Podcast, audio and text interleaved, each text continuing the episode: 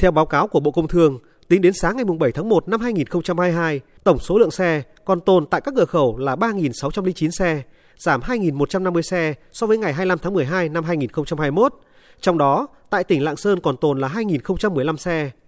Tỉnh Quảng Ninh còn tồn là 1.260 xe. Số lượng xe giảm phần lớn là chuyển tiêu thụ nội địa, nhưng cũng có một phần chuyển sang xuất khẩu chính ngạch qua cửa khẩu Hữu Nghị, một phần chuyển qua xuất khẩu theo đường biển. Mặc dù các tỉnh biên giới đã liên tục khuyến cáo, nhưng rải rác vẫn còn tình trạng tiếp tục đưa nông sản, chủ yếu là dưa hấu, lên cửa khẩu Tân Thanh Lạng Sơn, trung bình mỗi ngày khoảng 10 xe.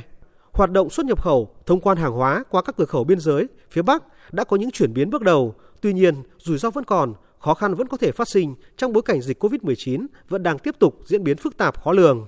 Tại cuộc họp, Thứ trưởng Bộ Công Thương Trần Quốc Khánh cho biết, hiện nay số lượng hàng hóa tồn đọng tại cửa khẩu chủ yếu là hàng xuất khẩu tiểu ngạch nên thông quan gặp nhiều khó khăn. Muốn chuyển sang hàng xuất khẩu chính ngạch thì hàng hóa cần phải sạch và phải rõ về nguồn gốc. Tuy nhiên hiện nay, nhiều sản phẩm của chúng ta chưa đáp ứng được hai tiêu chí này. Vì vậy, lâu nay hàng hóa xuất khẩu chủ yếu phụ thuộc vào giao dịch ở các chợ đường biên để xuất khẩu.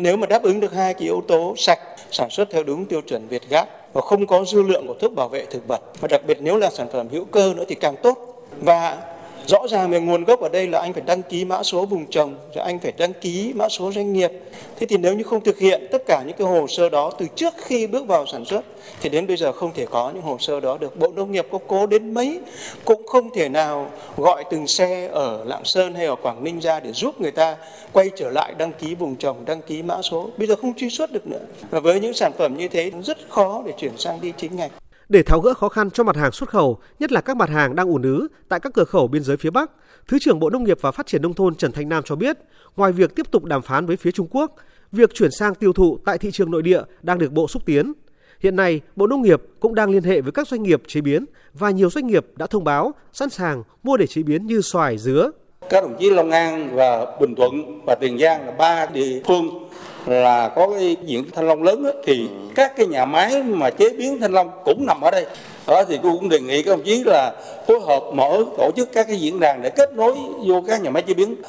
Kết luận hội nghị, Phó Thủ tướng Lê Văn Thành cho rằng thường vào dịp cuối năm, mùa thu hoạch giáp Tết hay xảy ra ùn ứ, đặc biệt là do chính sách của bạn là thực hiện Zero Covid nên dẫn đến lượng hàng tồn ứ nhiều. Tuy nhiên, sau hội nghị lần thứ nhất, các bộ ngành địa phương đã vào cuộc chỉ đạo điều hành cụ thể nên đã đạt được những kết quả bước đầu.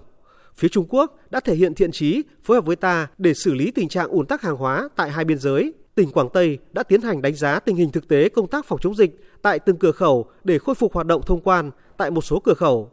Hiện nay, trên tuyến biên giới phía Bắc đã có 10 cửa khẩu lối mở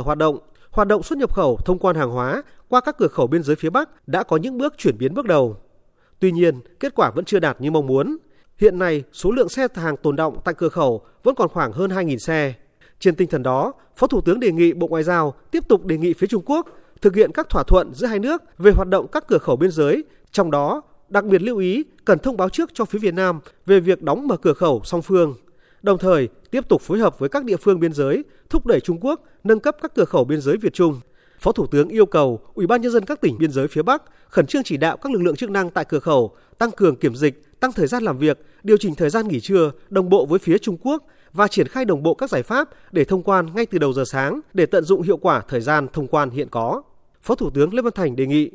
các bộ, các ngành, các ông chí phối hợp vào, tiếp tục làm thật tốt với bạn để bạn chia sẻ cho, rồi trên cơ sở đó hai bên thống nhất với nhau để tăng cái thời gian thông quan, tiếp tục mở thêm nhiều cửa khẩu. Vai trò thật chủ động của Chủ tịch Ủy ban nhân dân các tỉnh, các ông chí giúp cho để điều hành làm sao phấn đấu trước Tết, đừng có để xe ô tô nào còn tồn đọng ở đấy nữa, nhất là những cái hàng hóa phải đổ đi, tiếc lắm. Bây giờ còn 23 ngày,